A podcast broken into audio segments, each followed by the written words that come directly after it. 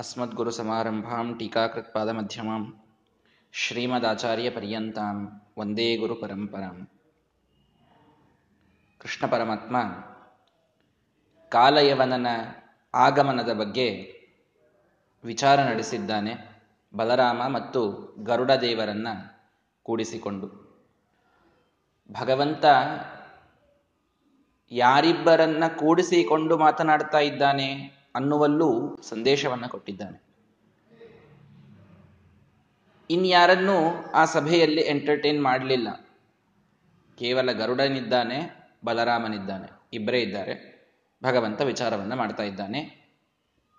ಭಗವಂತ ತಿಳಿಸಿದ ಒಂದು ಕೆಲಸಕ್ಕೆ ನಾವು ಯಾರ ಜೊತೆಗೋ ವಿಚಾರ ಮಾಡುವಂತಹ ಪ್ರಸಂಗ ಬಂದಾಗ ಕೆಲವರಿಗೆ ಒಂದು ಚಟ ಇರುತ್ತದೆ ಆ ವಿಷಯಕ್ಕೆ ಸಂಬಂಧಪಟ್ಟವರು ಪಡೆದವರು. ಮತ್ತು ಆ ಒಂದು ವಿಷಯದಲ್ಲಿ ನಿಮಗೆ ಸರಿಯಾದಂಥ ಅಭಿಪ್ರಾಯ ಕೊಡುವವರು ಕೊಡದೇ ಇರತಕ್ಕಂಥವರು. ಅಥವಾ ಬಹಳ ದೊಡ್ಡ ಧಾರ್ಮಿಕ ಒಂದು ಕಲ್ಪನೆಯನ್ನ ನೀಡುವಂಥ ವ್ಯಕ್ತಿಗಳು ಅತಿಯಾಗಿ ಲೌಕಿಕ ಕಲ್ಪನೆಯನ್ನು ನೀಡುವಂತಹ ವ್ಯಕ್ತಿಗಳು. ಹೀಗೆ ಪೋಲ್ಸ್ ಅಪಾರ್ಟ್ ಇರ್ತಕ್ಕಂಥವ್ರು ಯಾರಿದ್ದಾರೆ? ಅವರಿಗೆ ಇವರಿಗೆ ಸಂಬಂಧ ಇಲ್ಲ ಅಂತನ್ನುವಂಥವರಿದ್ದಾರಲ್ಲ ಅವ್ರು ಎಲ್ಲರನ್ನೂ ಕೂಡಿಸ್ಕೊಂಡು ವಿಚಾರ ಮಾಡುವಂಥದ್ದು ಕೆಲವರ ಚಟ. ಕೆಲವರ ಸ್ವಭಾವ. ಎಲ್ಲವನ್ನೂ ಎಲ್ರಿಗೂ ಕೇಳ್ತಾರೆ. ಕೆಲವು ವಿಷಯಗಳನ್ನ ಪಂಡಿತರಿಗೇನೇ ಕೇಳೋದಿರ್ತದೆ. ಪಂಡಿತರಷ್ಟೇ ಅದರ ಅರ್ಥವನ್ನ, ಉತ್ತರವನ್ನ ಸರಿಯಾಗಿ ಹೇಳಬಹುದಾಗಿರ್ತದೆ. ಉಳಿದವರು ಹೇಳಲಿಕ್ಕೆ ಬರ್ತಿರುವುದಿಲ್ಲ, ಸ್ಪಷ್ಟ ಇರ್ತದೆ. ಅದನ್ನ ಯಾರಿಗೋ ಹೋಗಿ ಕೇಳಿಬಿಡೋದು. ಅವ್ರು ಹಂಗೆ ಅಂದಿದ್ರಿ ಮತ್ತು ಅವ್ರ ಮನೆಯೊಳಗೆ ಹಂಗೆ ಮಾಡಿದ್ರಂತ ಮತ್ತೆ ಹೆಂಗ ಅಂತ ಏನೋ ಒಂದು ವಿಚಾರವನ್ನ ತಲೆಯಲ್ಲಿ ಹಾಕ್ಕೊಳ್ಳಿ ಅವರಿಗೆ ಅದು ಸಂಬಂಧವೇ ಇರುವುದಿಲ್ಲ.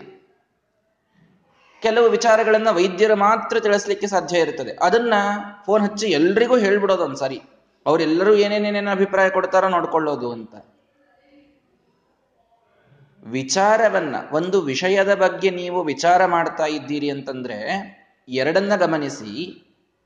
ಅಲ್ಲಿ ನೀವು ಯಾರ ಜೊತೆಗೆ ವಿಚಾರ ಮಾಡ್ತಾ ಇದ್ದೀರಿ, ಅವರು ಅದಕ್ಕೆ ಪ್ರಸಕ್ತರು ಹೌದೋ ಅಲ್ಲೋ ಅನ್ನೋದೊಂದು. ಯುದ್ಧದ ವಿಚಾರ ಮಾಡ್ತಾ ಇದ್ದಾನೆ ಭಗವಂತ. ಬಲರಾಮನನ್ನ ಕರೆದುಕೊಂಡೇ ಯುದ್ಧಕ್ಕೆ ಹೋಗ್ತಾನೆ. ತಾನು ಗರುಡನ ಮೇಲೆ ಕೂತು ಯುದ್ಧಕ್ಕೆ ಹೋಗ್ತಾನೆ. ಇಬ್ರು ಯುದ್ಧಕ್ಕೆ ಪ್ರಸಕ್ತರು. ಹಾಗಾಗಿ ಅವರಿಬ್ಬರನ್ನ ಕೂಡಿಸಿಕೊಂಡು ವಿಚಾರ ಮಾಡಿದ. ಮತ್ತು ವಿಚಾರ ಮಾಡುವಾಗ ಯಾರನ್ನ ಕೂಡಿಸ್ಕೊಳ್ತೀರೋ ಅವರೆಲ್ಲರೂ ಒಂದೇ ಲೈಕ್ ಮೈಂಡೆಡ್ ಇದ್ದವರಿರಬೇಕು. ಯಾರಿಬ್ಬರಿಗೆ ಆಗಿಯೇ ಬರೋದಿಲ್ಲ. ಅವರಿಬ್ಬರಿಗೂ ನೀವು ಅಭಿಪ್ರಾಯ ಕೇಳಲಿಕ್ಕೆ ಹೋದ್ರಿ ಅಂದ್ರೆ ಎರಡು ವಿರುದ್ಧವಾದ ಅಭಿಪ್ರಾಯಗಳೇ ಬರೋದು ನಿಮ್ಮ ಜೀವನದಲ್ಲಿ. ಇಬ್ರು ಕೂಡಿ ಒಂದೇ ಹೇಳಲಿಕ್ಕೆ ಸಾಧ್ಯನೇ ಇಲ್ಲ.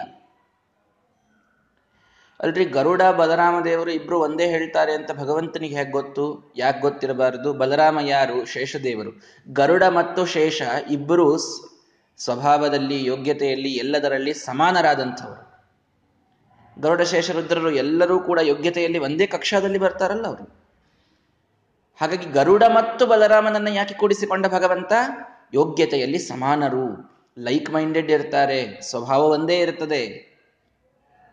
ಹಾಗೆ ನೀವು ಲೌಕಿಕ ದೃಷ್ಟಿಯಿಂದ ನೋಡಿದರೆ ಒಂದು ಗರುಡ, ಒಂದು ಹಾವು ಎರಡೂ ವಿರುದ್ಧ ಅಲ್ಲ ಅಂತ ಹೀಗೆ ಅನಿಸ್ಬಿಡುತ್ತದೆ ಮತ್ತೆ. ಅದನ್ನು ದೇವತೆಗಳಿಗೆ ಕಂಪೇರ್ ಮಾಡಬಾರ್ದು ಮತ್ತೆ.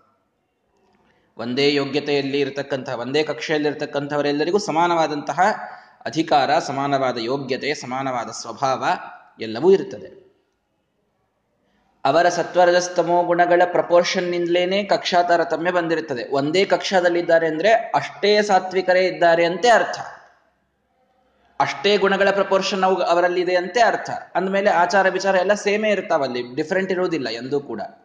ಗರುಡ ಮತ್ತು ಬಲರಾಮನನ್ನ ಕೂಡಿಸಿಕೊಂಡು ಭಗವಂತ ಹೇಳಿದ, ಒಂದು ವಿಷಯದ ಬಗ್ಗೆ ನೀವು ವಿಚಾರ ಮಾಡ್ತಾ ಇರಬೇಕಾದಾಗ ಭಗವಂತನಿಗೆ ವಿಚಾರದ ಅವಶ್ಯಕತೆ ಇಲ್ಲ, ಅದು ಮುಂದಿನದು. ಅವನೇನು ಡಿಸಿಷನ್ ತಗೊಳ್ತಾನೋ ಇವರಿಬ್ರು ಹೂ ಅಂತಾರೆ. ಅದಂತೂ ಸ್ಪಷ್ಟವೇ. ಅಂತೂ ವಿಚಾರ ಮಾಡುವಾಗ ಸುಮ್ಮನೆ ಎಲ್ಲರನ್ನೂ ಕೇಳ್ತಾ ಹೋಗುವಂತಹ ಒಂದು ಸ್ವಭಾವ ಇರ್ತದೆ. ಎಲ್ರನ್ನೂ ಕರೆಯೋದು ಎಲ್ಲರನ್ನೂ ಕರೆಯೋದು ಎಲ್ಲರನ್ನೂ ಕರೆಯೋದು. ಒಂದು ಪ್ರಶ್ನೆಯನ್ನ ಹತ್ತು, ಹದಿನಾರು ಜನರಿಗೆ ಕೇಳ್ಬಿಡೋದು ಎಲ್ಲರೂ ಬೇರೆ ಬೇರೆ ಉತ್ತರ ಕೊಡ್ತಾರೆ, ಎಲ್ಲವನ್ನೂ ತಲೆಯಲ್ಲಿ ಹಾಕೊಂಡು ಟೆನ್ಷನ್ ಮಾಡ್ಕೊಂಡು ಬಿಡೋದು ಇಷ್ಟು ಸ್ವಭಾವ ಇರ್ತದೆ ಕೆಲವರು. ಇದು ಸರಿಯಾದದ್ದಲ್ಲ. ಭಗವಂತ ಸ್ಪಷ್ಟವಾಗಿ ತಿಳಿಸ್ತಾನೆ. ನಿಮಗೆ ಹಿತ ಬಯಸುವ ಒಂದೇ ರೀತಿ ಯೋಚಿಸುವಂತಹ ಜನರು ಯಾರಿದ್ದಾರೋ ಅವರಲ್ಲಷ್ಟೇ ನಿಮ್ಮ ಅಳಲನ್ನು ತೋಡಿಕೊಳ್ಳಿ, ನಿಮ್ಮ ವಿಚಾರಗಳನ್ನು ಹೇಳಿ ಅವರು ಅದಕ್ಕೆ ಸ್ಪಂದನೆಯನ್ನು ನೀಡುತ್ತಾರೆ ಎಲ್ರಿಗೂ ಹೇಳ್ತಾ ಹೋಗೋದು ಅಪ್ರಸಕ್ತರು, ಪ್ರಸಕ್ತರು, ಯೋಗ್ಯ ಯೋಗ್ಯತೆ ಇದ್ದವರು, ಅಯೋಗ್ಯರು, ಎಲ್ರಿಗೂ ಹೇಳ್ತಾ ಹೋಗೋದು, ಕೇಳ್ತಾ ಹೋಗೋದು ಅಂತೇನಿದೆ. ಇದನ್ನ ದಯವಿಟ್ಟು ಮಾಡಬೇಡಿ ಅಂತ ಗರುಡ ಶೇಷರಿಬ್ಬರನ್ನು ವಿಚಾರದಲ್ಲಿ ಕೂಡಿಸಿಕೊಂಡು ಭಗವಂತ ಒಂದು ಸಂದೇಶವನ್ನ ನಮಗೆ ಕೊಟ್ಟಿದ್ದಾನೆ. ನಾವು ಯಾರಿಗೆ ಯಾವುದನ್ನ ಕೇಳಬೇಕೋ, ಯಾರ ಜೊತೆಗೆ ಯಾವ ವಿಚಾರವನ್ನ ಮಾಡಬೇಕೋ ಅದನ್ನ ಹಾಗೆಯೇ ಮಾಡಬೇಕು. ಹ್ಯಾಗ್ಯಾಗೋ ಮಾಡೋದು ಬೇಡ. ಕೆಲವು ಇವತ್ತು ಇವತ್ತಿನ ಯುವಕ ಯುವತಿಯರು ತಂದೆ ತಾಯಿಗಳ ಜೊತೆಗೇನೆ ವಿಚಾರ ಮಾಡಬೇಕಾದಂತಹ ಕೆಲವು ವಿಷಯಗಳಿರ್ತವೆ. ಅದನ್ನು ಎಂದೂ ತಂದೆ ತಾಯಿಗಳ ಮುಂದೆ ತರುವುದೇ ಇಲ್ಲ, ಯಾರ ಮುಂದೋ ಒಯ್ದು ಬಿಡ್ತಾರೆ. ಅವರು ಅದನ್ನು ಏನೇನೋ ಹೇಳ್ತಾ ಹೋಗ್ತಾರೆ. ಅವರು ಹೇಳಿದ್ದನ್ನು ಇವರು ನಂಬಿ ಜೀವನದಲ್ಲಿ ತಪ್ತಾ ತಪ್ತಾ ಹೋಗಿಬಿಡ್ತಾರೆ. ಎಷ್ಟು ತಪ್ಪಿಬಿಟ್ಟಿರ್ತಾರೆ ಅಂದ್ರೆ ಅಲ್ಲಿಯಿಂದ ನೋ ವೇ ಬ್ಯಾಕ್ ಅಂತ ಆಗಿಬಿಟ್ಟಿರ್ತದೆ. ಅಷ್ಟರ ಮಟ್ಟಿಗೆ ತಪ್ಪಿಬಿಟ್ಟಿರ್ತಾರೆ ಜೀವನದಲ್ಲಿ. ಹಾಗಾಗಿ ಯಾವಾಗ ಅದು ಪ್ರಾರಂಭವಾಗಬೇಕಾದಾಗ ಆ ವಿಚಾರವನ್ನ ತಂದೆ ತಾಯಿಗಳ ಜೊತೆಗೋ, ಗುರುಗಳ ಜೊತೆಗೋ, ಅತ್ಯಂತ ಆಪ್ತರು, ಹಿತೈಷಿಗಳ ಜೊತೆಗೋ ಮಾಡಿದ್ರೆ ಆ ಪ್ರಸಕ್ತಿಯೇ ಬರ್ತಿರ್ಲಿಲ್ಲ. ಆವಾಗ ಅದನ್ನ ಮಾಡಲಿಲ್ಲ. ಅಂದ ಮೇಲೆ ಮುಂದೆ ಯಾರ ಜೊತೆಯೋ ವಿಚಾರ ಮಾಡಿದರು ಅವರು ಏನೋ ಹೇಳಿದರು, ಇವರು ಏನೋ ಮಾಡಿದರು. ಆಗ ಅನಾಹುತ ತಪ್ಪಲಿಲ್ಲ. ಈ ರೀತಿ ವಿಷಯವನ್ನ ನಾವು ವಿಚಾರ ಮಾಡುವಾಗಲೂ ಯಾರ ಜೊತೆಗೆ ಮಾಡಬೇಕು ಅನ್ನುವುದು ಕೂಡ ಸೂಕ್ಷ್ಮವಾಗಿ ಕೃಷ್ಣ ಪರಮಾತ್ಮ ನಮಗೆ ತಿಳಿಸಿಕೊಡ್ತಾ ಇದ್ದಾನೆ. ಗುರುಗಳಲ್ಲಿ ಅವಶ್ಯವಾಗಿ ನಿಮ್ಮ ವಿಚಾರಗಳನ್ನು ಪ್ರಸ್ತುತಪಡಿಸ್ರಿ. ತಂದೆ ತಾಯಿಗಳಲ್ಲಿ ಪಡಿಸ್ರಿ, ಹಿತೈಷಿಗಳಲ್ಲಿ, ಆಪ್ತರಲ್ಲಿ, ಹಿರಿಯರಲ್ಲಿ, ಮಿತ್ರರಲ್ಲಿ ಅವಶ್ಯವಾಗಿ ಪ್ರಸ್ತುತಪಡಿಸ್ರಿ. ಆದರೆ ಅವರು ಎಂಥವರು ಅನ್ನೋದನ್ನು ಗೊತ್ತಿಟ್ಟುಕೊಂಡು ಮಾಡಿ. ಅವರ ಯೋಗ್ಯತೆ ಏನು ಅನ್ನೋದು ಗೊತ್ತಿರಬೇಕು. ಆವಾಗ ಅವರಲ್ಲಿ ವಿಚಾರವನ್ನು ರಾಜನಾದಂಥವನು ಕೂಡ ಮುಖ್ಯವಾಗಿ ನಮಗೆಲ್ಲರಿಗೂ ಸಂದೇಶ. ಮುಖ್ಯವಾಗಿ ರಾಜನೀತಿಯನ್ನ ಕೃಷ್ಣ ಪರಮಾತ್ಮ ತಿಳಿಸಿಕೊಡ್ತಾ ಇದ್ದಾನೆ. ರಾಜನಾದವ ಅವನೇ ಬಹಳ ಜನರಿಗೆ ಕೇಳ್ತಾ ಹೋಗ್ಬಿಟ್ಟ ಅಂತಂದ್ರೆ ಸಿಸ್ಟಮ್ ಡೈಲ್ಯೂಟ್ ಆಗ್ತಾ ಹೋಗ್ತದೆ. ಯೋಗ್ಯತೆಯಲ್ಲಿ ಸಮಾನರಾದಂಥವರನ್ನು ಮಾತ್ರ ಕೂಡಿಸಿಕೊಂಡು ಪ್ರಸಕ್ತರಾದವರ ಜೊತೆಗೆ ಮಾತ್ರ ಅವನು ಮಂಥನವನ್ನು ನಡೆಸಿ ತಾನು ಡಿಸಿಷನ್ಗಳನ್ನು ತೆಗೆದುಕೊಳ್ಳಬೇಕು ಅಂತ ಕೃಷ್ಣ ಪರಮಾತ್ಮ ಅದ್ಭುತವಾದ ರಾಜನೀತಿಯನ್ನ ಹಾಗೂ ಲೋಕನೀತಿಯನ್ನ ಎರಡನ್ನೂ ಕೂಡ ಇಲ್ಲಿ ತಿಳಿಸಿಕೊಡ್ತಾ ಇದ್ದಾನೆ. ಈ ರೀತಿ ಈ ಒಂದು ವಿಚಾರ ನಿನ್ನೆ ಹೇಳಲಿಕ್ಕಾಗಿದ್ದಿಲ್ಲ. ಹಾಗಾಗಿ ಇವತ್ತು ಸ್ಪಷ್ಟಪಡಿಸಿದ್ದೇನೆ. ಭಗವಂತ ಹೇಳಿದ, ಯಾದವರ ಜೊತೆಗೆ ಇಷ್ಟು ಇಷ್ಟು ದಿನ, ಇಷ್ಟು ಸಲ ಜರಾಸಂಧ ಯುದ್ಧ ಮಾಡಿದರೂ ಕೂಡ ಹಿಂದೆಲ್ಲ ಪುರಾ ಜಯಾಶಯಾಹಿನೋ ಯದುನ್ನ ಜಗ್ನಿವಾನಸು. ಕೇವಲ ಅವರನ್ನು ಗೆಲ್ಲಬೇಕು ಅಂತನ್ನುವ ಇಚ್ಛೆಯಿಂದ ಬಂದಿದ್ದ ಹಾಗಾಗಿ ಯಾರನ್ನೂ ಕೊಂದಿಲ್ಲ ಅಷ್ಟೇ. ಭಗವಂತ ಆ ರೀತಿ ವಿಚಾರವನ್ನ ಜರಾಸಂಧನಲ್ಲಿ ಹಾಕಿದ್ದ ಬುದ್ಧಿಯಲ್ಲಿ ಕೇವಲ ಇವರನ್ನು ಗೆಲ್ಲಬೇಕು ಅನ್ನೋ ವಿಚಾರ ಇತ್ತು. ಹಾಗಾಗಿ ಅವನು ಯಾರನ್ನೂ ಕೊಂದಿರಲಿಲ್ಲ. ಆದರೆ ಎಷ್ಟು ನಿರಾಶನಾಗ್ಯಾನೆ ಅಂದರೆ ಯಾರಾದರೂ ಮುಂದೆ ಬಂದ್ರೆ ಕೊಂದು ಬಿಡುತ್ತಾನೆ ಜರಾಸಂಧ. ಅವನನ್ನ ತಾಳ್ಕೊಳ್ಳಿಕ್ಕೆ ಸಹಿಸಲಿಕ್ಕೆ ಇವರು ಯಾರೂ ಯಾದವರಿಗೆ ಆಗುವುದಿಲ್ಲ. ಕೇವಲ ನನಗೆ ಬಲರಾಮನಿಗೆ ಇಬ್ಬರಿಗೇನೆ ಸಾಧ್ಯ. ಹಾಗಾಗಿ ಏನ್ ಮಾಡೋದು? ಯಾರೂ ಕೂಡ ಈ ಮಥುರಾ ಪಟ್ಟಣದಲ್ಲಿ ಇರೋದೇ ಬೇಡ. ಅಂತ ಭಗವಂತ ಒಂದು ವಿಚಾರವನ್ನ ಮಾಡಿದ. ಮಥುರೆಯಲ್ಲಿರಬಾರದು ಅಂದ್ರೆ ಎಲ್ಲಿ ಹೋಗಬೇಕು? ಎಲ್ಲರನ್ನೂ ಶಿಫ್ಟ್ ಮಾಡಿ ಬಿಡೋಣ. ಇಲ್ಲಿ ಶಿಫ್ಟ್ ಮಾಡ್ತಾನೆ? ಯಾರು ಬಂದಿರಬಾರದು ಅಂಥ ಮಧ್ಯದಲ್ಲಿ ಶಿಫ್ಟ್ ಮಾಡಿಬಿಡೋಣ. ಅಂತ ಜಾಗದಲ್ಲಿ ಶಿಫ್ಟ್ ಮಾಡೋಣ. ಯಾರು ಬಂದಿರಬಾರದು ಅಂದ್ರೆ ಹೇಗೆ ಸಾಧ್ಯ? ಸಮುದ್ರದ ಮಧ್ಯದಲ್ಲಿದ್ರೆ ಯಾರು ಬರುವುದಿಲ್ಲ. ಸುತ್ತೆಲ್ಲ ಸಮುದ್ರ ಇದೆ. ಅಲ್ಲಿ ಯಾರು ಎಷ್ಟು ಅಂತ ಸೈನ್ಯವನ್ನ ನೀವು ಹಡಗಿನಲ್ಲಿ ಕರ್ಕೊಂಡು ಬರ್ತೀರಿ, ಎಷ್ಟು ಅಂತ ಸಾಧ್ಯ? ಸಮುದ್ರವನ್ನೇನು ಈಜಿ ಬರ್ಲಿಕ್ಕಾಗ್ತದ? ಸಾಧ್ಯ ಇಲ್ಲ. ಹಾಗಾಗಿ ಸಮುದ್ರದ ಮಧ್ಯದಲ್ಲೊಂದು ಪುರಿಯ ನಿರ್ಮಾಣವಾದರೆ ಯಾರೂ ಕೂಡ ಅಲ್ಲಿಗೆ ಬರೋದಿಲ್ಲ. ಆದ್ದರಿಂದ ಸಮುದ್ರ ಮಧ್ಯದಲ್ಲಿ ಒಂದು, ಆ, ಶ್ರೇಷ್ಠವಾದಂತಹ ಒಂದು ಮನೆಯಲ್ಲ. ಇಡೀ ಮಥುರಾ ಪಟ್ಟಣ ಒಂದು ದೊಡ್ಡ ನಗರಿ ಅದು. ಆ ನಗರಿಯಲ್ಲಿದ್ದಷ್ಟೆಲ್ಲ ಜನ ಆ ಕಡೆಗೆ ಶಿಫ್ಟ್ ಆಗಬೇಕು. ನಗರಿಯಲ್ಲಿದ್ದವರೆಲ್ಲರೂ ಶಿಫ್ಟ್ ಆಗಬೇಕು ಅಂದ್ರೆ ನಗರದಲ್ಲಿ ಎಷ್ಟು ಮನೆಗಳಿವೆಯೋ ಅಷ್ಟು ಮನೆಗಳು ಈಗ ದ್ವಾರಕೆಯಲ್ಲಿ ನಿರ್ಮಾಣವಾಗಬೇಕು. ಅರಮನೆ ನಿರ್ಮಾಣವಾಗಬೇಕು ಎಲ್ಲ ಅಂತಃಪುರದ ವಾಸಿಗಳಿಗೆ, ರಾಜನಿಗೆ ಎಲ್ಲರಿಗೂ ಕೂಡ. ದೊಡ್ಡ ಕೆಲಸ, ಬಹಳ time consuming Rome was not built in a day ಅಂತ ಇಂಗ್ಲಿಷ್ನಲ್ಲಿ ಒಂದು ಗಾದೆ ಇದೆ. ರೋಮನ್ನು ಕಟ್ಟಲಿಕ್ಕೆ ಒಂದೇ ದಿನ ಸಾಲಿಲ್ಲ ಅಂತ. ಆದರೆ ರೋಮಿಗಿಂತಲೂ ಅತ್ಯದ್ಭುತವಾದ ದ್ವಾರಕಾ ಪಟ್ಟಣವನ್ನು ಒಂದು ದಿನ ಅಲ್ಲ, ಒಂದು ರಾತ್ರಿಯಲ್ಲೇ ಭಗವಂತ ಕಟ್ಟಿ ಮುಗಿಸಿದ್ದಾನೆ. Rome was not built in a day because it was built by humans ಅಷ್ಟೇ. ಆದರೆ ದ್ವಾರಕೆ ಇದು ಭಗವಂತನಿಂದ ಮಾಡಲ್ಪಟ್ಟದ್ದಾದ್ದರಿಂದ ಅದು ಒಂದು ದಿನ ಅಲ್ಲ, ಒಂದು ಕ್ಷಣದಲ್ಲಿ ಆದಂತಹ ನಗರಿ ಅಂತ ನಾವು ತಿಳಿದುಕೊಳ್ಳಬೇಕು. ಹೀಗಾಗಿ ಉದೀರ್ಯ ಚೈವಮೀಶ್ವರೋ ಅಸ್ಮರತ್ ಸುರೇಶ ವಾರ್ಧಕಿಂ. ಏನ್ ಮಾಡೋದೀಗ ಎಲ್ಲ ಯಾದವರನ್ನ ಸುರಕ್ಷಿತವಾಗಿಡಲಿಕ್ಕೆ ದ್ವಾರಕಾಪಟ್ಟಣದ ನಿರ್ಮಾಣವನ್ನ ಮಾಡಬೇಕು. ಯಾರು ಮಾಡೋರು? ತಾನೇ ಹೋಗಿ ನಿಂತು ಮಾಡ್ಲಿಕ್ಕಂತೂ ಸಾಧ್ಯ ಇಲ್ಲ. ಕಾಲಯವನ ತಾನು ಹೊರಗಡೆಗೆ ಕೂತಿದ್ದಾನೆ. ತಾನು ಬಿಟ್ಟು ಹೋಗಲಿಕ್ಕೆ ಬರುವುದಿಲ್ಲ. ಹಾಗಾದರೆ ನಗರಿಯ ನಿರ್ಮಾಣವನ್ನು ಮಾಡುವಂತಹ ಅತ್ಯುತ್ತಮವಾದ ಶಿಲ್ಪಿ ಯಾರು? ಸುರೇಶ ವಾರ್ಧಕಿಂ. ದೇವತೆಗಳಲ್ಲಿ ವಾರ್ಧಕಿಯಾದಂತಹ, ಅತ್ಯುನ್ನತ ಶಿಲ್ಪಿಯಾದಂತಹ ವಿಶ್ವಕರ್ಮನನ್ನ ಭಗವಂತ ಸ್ಮರಣೆ ಮಾಡಿಕೊಳ್ತಾನೆ. ವಿಶ್ವಕರ್ಮನ ಸ್ಮರಣೆಯಾದ ತಕ್ಷಣದಲ್ಲಿ ಸಭೌವನ ಸಮಾಗತಃ ಒಂದು ಕ್ಷಣದಲ್ಲಿ ಬಂದು ನಿಂತ ವಿಶ್ವಕರ್ಮ.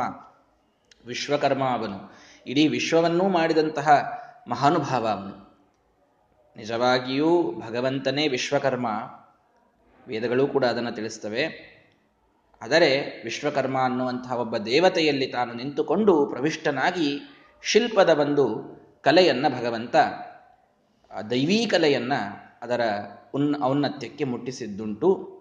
ಹಾಗಾಗಿ ಆ ಶಿಲ್ಪಿಯಾದ ಶಿಲ್ಪ, ಆ ವಿಶ್ವಕರ್ಮನನ್ನ ಭಗವಂತ ಕರೀತಾನೆ. ಒಂದು ಕ್ಷಣದಲ್ಲಿ ಆತ ಬಂದು ನಿಂತರೆ ಕುಶಸ್ಥಲೀಂ ವಿನಿರ್ಮಮೆ, ನನಗೊಂದು ಕುಶಸ್ಥಲಿ ಬೇಕು.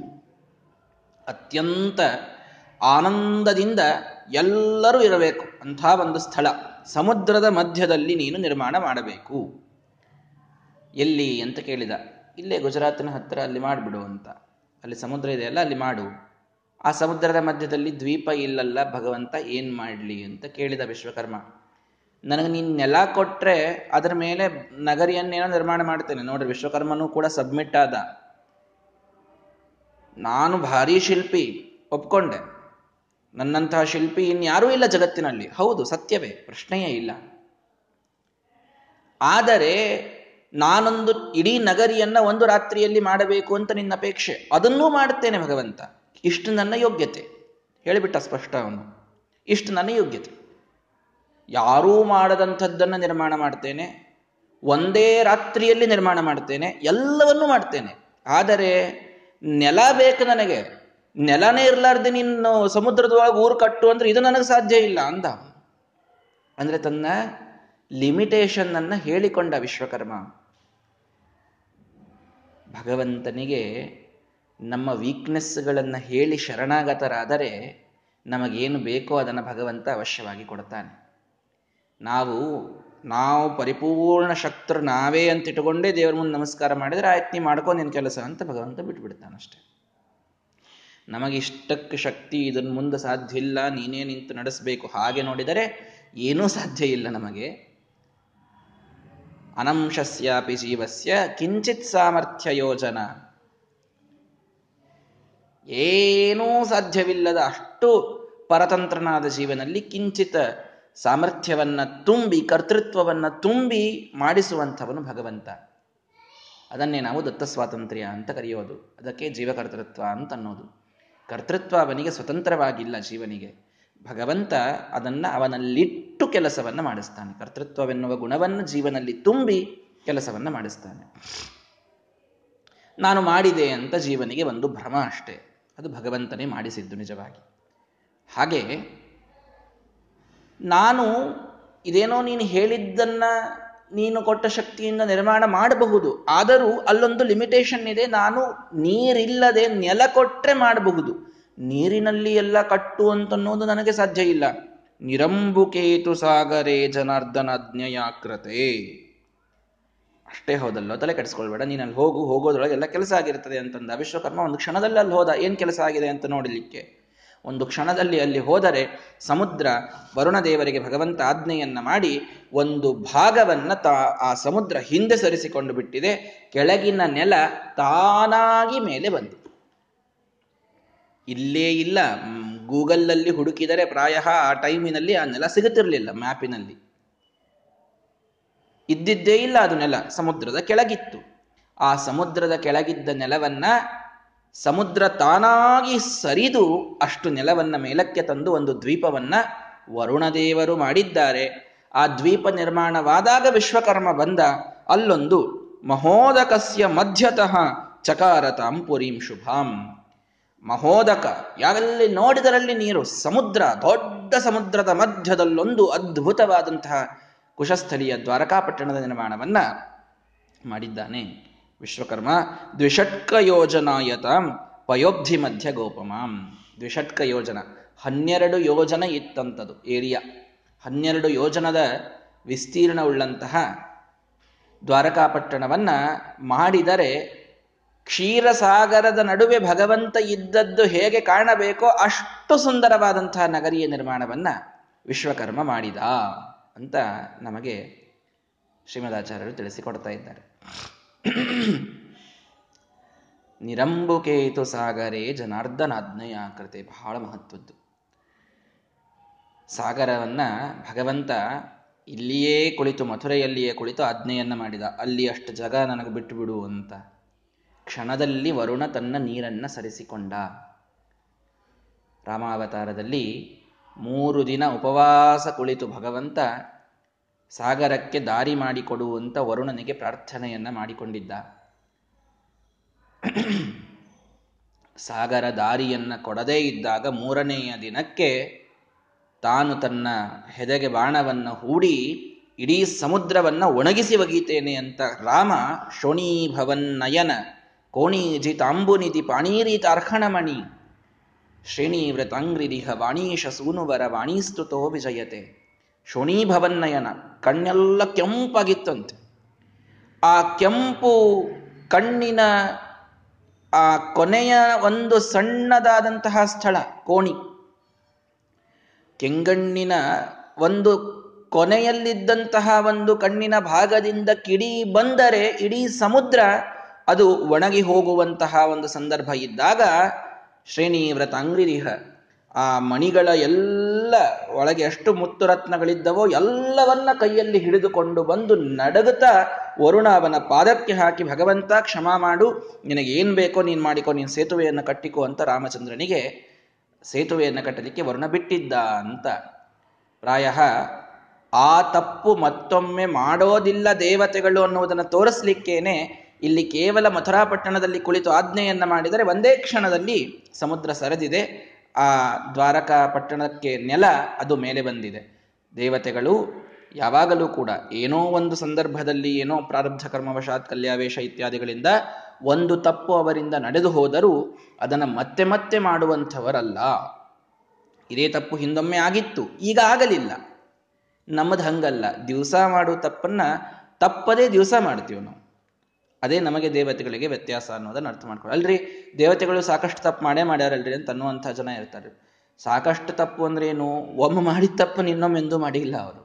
ಆ ರೀತಿಯ ಪ್ರಶ್ನೆ ಬರುವುದಿಲ್ಲ ದೇವತೆಗಳ ವಿಷಯದಲ್ಲಿ.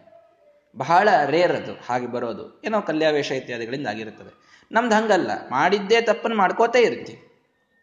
ವ್ಯತ್ಯಾಸ ಇದೆ ಅನ್ನೋದನ್ನು ಅರ್ಥ ಮಾಡಿಕೊಳ್ಳ್ರಿ ಅಂತೂ, ಸಮುದ್ರದ ಮಧ್ಯದೊಳಗೊಂದು ಪುರಿ, ಅದು ಎದ್ದು ಬಂತು. ಆಗ ಚಕಾರ ಲಾವಣೋದಕಂ ಜನಾರ್ದನೋ ಅಮೃತೋಪಮಂ. ಅದ್ಭುತವಾದಂಥ ಮಾತನ್ನು ಅರ್ಥ ಮಾಡಿಕೊಳ್ಳಿ. ಹನ್ನೆರಡು ಯೋಜನದ ಒಂದು ಏರಿಯಾದ ಒಂದು ದೊಡ್ಡ ಪುರಿ ಅಲ್ಲಿ ನೆಲ ಮೇಲೆ ಬಂದು ಇವನು ಅಲ್ಲಿ ನಗರವನ್ನ ಕಟ್ಟಿದರೆ ಸುತ್ತಮುತ್ತಲಿನ ಎಷ್ಟೋ ಯೋಜನಗಳ ಸಮುದ್ರವನ್ನ ಭಗವಂತ ಉಪ್ಪಿನ ಸಮುದ್ರವನ್ನಲ್ಲದೆ ಅಮೃತದ ಸಮುದ್ರವನ್ನಾಗಿ ಮಾಡಿದನಂತೆ. ಮತ್ತಲ್ಲಿ ನೀರು ಹೆಂಗೆ ಸಿಗಬೇಕ್ರಿ? ಸಮುದ್ರದ ಮಧ್ಯದೊಳಗೆ ನೀವು ನಗರಿಯನ್ನ ಕಟ್ಟಿದಾಗ ಅಲ್ಲಿ ನೀರು ಎಲ್ಲಿಂದ ಬರಬೇಕು? ಏನೋ ಬೋರ್ ಹೊಡೆಸ್ಲಿಕ್ಕೆ ಹೋದ್ರಿ ಅಂತ ಸಮುದ್ರದ ನೀರೇ ಬರೋದಲ್ಲಿ? ಪಕ್ಕಕ್ಕೆ ಯಾವ ನದಿ ಇಲ್ಲ, ಏನಿಲ್ಲ. ಮತ್ತು ಅಷ್ಟು ಸಮುದ್ರದ ನೀರನ್ನ ತಗೊಂಡು ಏನು ಮಾಡೋದು? ಇರೋದು ಹಾಗೆ? ಅಂತಂದ್ರೆ ಸುತ್ತಮುತ್ತಲಿನ ಅನೇಕ ಯೋಜನೆಗಳ ಸಮುದ್ರವನ್ನ ಭಗವಂತ ಸಿಹಿ ನೀರನ್ನಾಗಿ ಸಿಹಿಯಲ್ಲ ಅಮೃತೋಪಮಂ, ಅಮೃತದಂತಹ ನೀರನ್ನಾಗಿ ಮಾಡಿದ್ದಾನಂತೆ ಆ ಎಲ್ಲ ಸುತ್ತಲಿನ ನೀರನ್ನ. ಸಭಾಂ ಸುಧರ್ಮನಾಮಿಕಾಂ ದದೌ ಸಮೀರಣಾಸ್ಯ ಚ. ಮೊಟ್ಟ ಮೊದಲಿಗೆ ಆ ದ್ವಾರಕಾಪಟ್ಟಣದ ಅದ್ಭುತವಾದಂತಹ ನಿರ್ಮಾಣವಾದಾಗ ಮಧ್ಯದಲ್ಲಿ ಜಾಗ ಬಿಟ್ಟಿದ್ದಂತೆ ಕೃಷ್ಣನ ಅರಮನೆಗಾಗಿ, ಸಭೆಗಾಗಿ, ರಾಜದರ್ಬಾರಕ್ಕಾಗಿ ವಿಶ್ವಕರ್ಮ ನಾನು ಇದನ್ನು ಹೇಗೆ ಕಟ್ಲಿ ಅಂತ ವಿಚಾರ ಮಾಡಲಿಕ್ಕೆ ಜಾಗ ಬಿಟ್ಟಿದ್ದಂತೆ ವಾಯುದೇವರು ಹೇಳಿದ್ರು, ಇದು ನಿನ್ ಕೆಲಸ ಎಲ್ಲ ಸರದು ಬಿಡು ಅಂತಂದ್ರು. ಏನ್ ಮಾಡ್ತೀರಿ ಸ್ವಾಮಿ ಅಂತಂದ್ರೆ ಶತಕ್ರತೋತ್ಸಭಾಂ ತುತಾಂ ಪ್ರದಾಯ ಕೇಶವಾಯ ಸಹ. ನಿಧೀನ್ ಸಮರ್ಪ್ಯ ಸರ್ವಶೋ ಯಯೌ ಪ್ರಣಮ್ಯತಂ ಪ್ರಭುಂ. ಎಲ್ಲ ದೇವತೆಗಳ ಸಭೆಯಲ್ಲಿ ಬಂದ್ಬಿಟ್ರು ವಾಯುದೇವರು. ಗಾಬರಿ ಆದ್ರೆ ಎಲ್ಲರೂ. ದೇವತೆಗಳು ಇಂದ್ರದೇವರ ಸಭಾ ನಡೆಸಿದ್ದಾರೆ ಮಧ್ಯದಲ್ಲಿ ಬಂದ್ಬಿಟ್ರು. ಯಾಕೆ ವಾಯುದೇವರು ಇಲ್ಲಿ ಬಂದ್ರು ಅಂತ ಎಲ್ಲರೂ ಗಾಬರಿಯಾಗಿ ಎದ್ದು ನಿಂತರು. ಎಲ್ಲರೂ ಜಾಗ ಖಾಲಿ ಮಾಡ್ರಿ ಅಂದ್ರು ವಾಯುದೇವರು. ಏನಾಯ್ತು ಸ್ವಾಮಿ? ಸ್ವರ್ಗದ ಈ ಒಂದು ದೊಡ್ಡ ಸಭೆ ಇದೆಯಲ್ಲ, ಇದನ್ನು ನಾನು ಒಯ್ದು ದ್ವಾರಕಾದಲ್ಲಿ ಇಡವನಿದ್ದೇನೆ ಎಲ್ಲರೂ ಎದ್ದು ಬಿಡ್ರಿ ಅಂತಂದ್ರು. ಆಯಿತು ಅಂತ ಎಲ್ಲರೂ ಒಂದು ಕ್ಷಣಕ್ಕೆ ಜಾಗ ಖಾಲಿ ಮಾಡಿದ್ರು. ಸ್ವರ್ಗದಲ್ಲಿದ್ದಂತಹ ಸಭೆ, ಅದಕ್ಕೆ ಸುಧರ್ಮ ಅಂತ ಹೆಸರು. ಆ ಸಭಾಕ್ಕೆ ಹೆಸರೇ ಸುಧರ್ಮ ಅಂತ, ಎಂಥ ಅದ್ಭುತವಾದ ಹೆಸರು ನೋಡ್ರಿ. ಸ್ವರ್ಗದ ಸಭಾ ಅದು. ಇಂದ್ರದೇವರು ನಡೆಸುವಂತಹ ದರ್ಬಾರು. ಅದರ ಹೆಸರೇ ಸುಧರ್ಮ. ಆ ಸುಧರ್ಮ ಸಭೆಯ ಆ ಸುಧರ್ಮವೆಂಬ ಇಡೀ ಸಭೆಯನ್ನೇನೆ ಅದರಲ್ಲಿನ ಸಿಂಹಾಸನ, ಅದರಲ್ಲಿನ ಉಳಿದೆಲ್ಲವರಿಗೆ ಆಸನಗಳು, ಎಲ್ಲವನ್ನೂ ಕೂಡ ಸರಳವಾಗಿ ಎತ್ತಿ ತಂದು ಮಧ್ಯದೊಳಗೆ ಇಟ್ಟುಬಿಟ್ರು. ದ್ವಾರಕಾಪಟ್ಟಣದ ಮಧ್ಯದಲ್ಲಿ ಆ ಸುಧರ್ಮವೆಂಬ ಇಡಿಯಾದಂತಹ ಆ ಸಭೆಯನ್ನೇ ತಂದು ವಾಯುದೇವರು ಮಧ್ಯದಲ್ಲಿ ಇಟ್ಟಿದ್ದಾರೆ. ಭಗವಂತನಿಗೆ ಪ್ರಣಮ್ಯಚ ನಮಸ್ಕಾರ ಮಾಡಿ, ಎಲ್ಲ ನಿಧಿಗಳನ್ನು ಭಗವಂತನಿಗೆ ಸಮರ್ಪಣ ಮಾಡಿ, ಮತ್ತು ರಾಜಕೋಶ ಬೆಳಿಬೇಕೆಲ್ಲ ಆಗಬೇಕಲ್ಲ ಅಂತ ಹೇಳಿ ಸ್ವರ್ಗದಿಂದ ಎಲ್ಲ ನಿಧಿಗಳನ್ನು ಭಗವಂತನಿಗೆ ತಂದು. ಯಾಕೆ ಅಂದರೆ ಅವನ ಹೆಸರೇ ಶ್ರೀನಿಧಿ.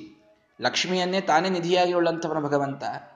ಹಾಗಾಗಿ ಅವನಿಗೆ ಬೇರೆ ಯಾವ ನಿಧಿಯ ಮೇಲೆ ಅಧಿಕಾರ ಇದೆಯೋ ಇಲ್ವೋ ಅಂತನ್ನುವ ಪ್ರಶ್ನೆಯೇ ಇಲ್ಲ. ಎಲ್ಲವೂ ಅವನದೇ. ಹಾಗಾಗಿ ಇಡೀ ಸ್ವರ್ಗದ ನಿಧಿಯನ್ನು ತಂದು ವಾಯುದೇವರಿಗೆ ಅಧಿಕಾರ ಹೇಗಿದೆ ನೋಡಿ. ಇಂದ್ರನ್ ಕೇಳಬೇಕೇನಪ್ಪ ಪರ್ಮಿಷನ್ ತಗೊಳ್ಬೇಕು ಮತ್ತು ನಿಮ್ಮ ಮನೆಯೊಳಗೆ ನಿಧಿ ತಗೊಂಡು ಹೊಂಟೇನಪ್ಪ ಏನು ಸಂದರ್ಭ ಸಮಸ್ಯೆನೇ ಇಲ್ಲ ಅವರಿಗದು. ಸರಿ ಅಂತ ಹೇಳಿದ್ರು, ಎಲ್ಲ ದೇವತೆಗಳನ್ನು ಸರಿಸಿದ್ರು.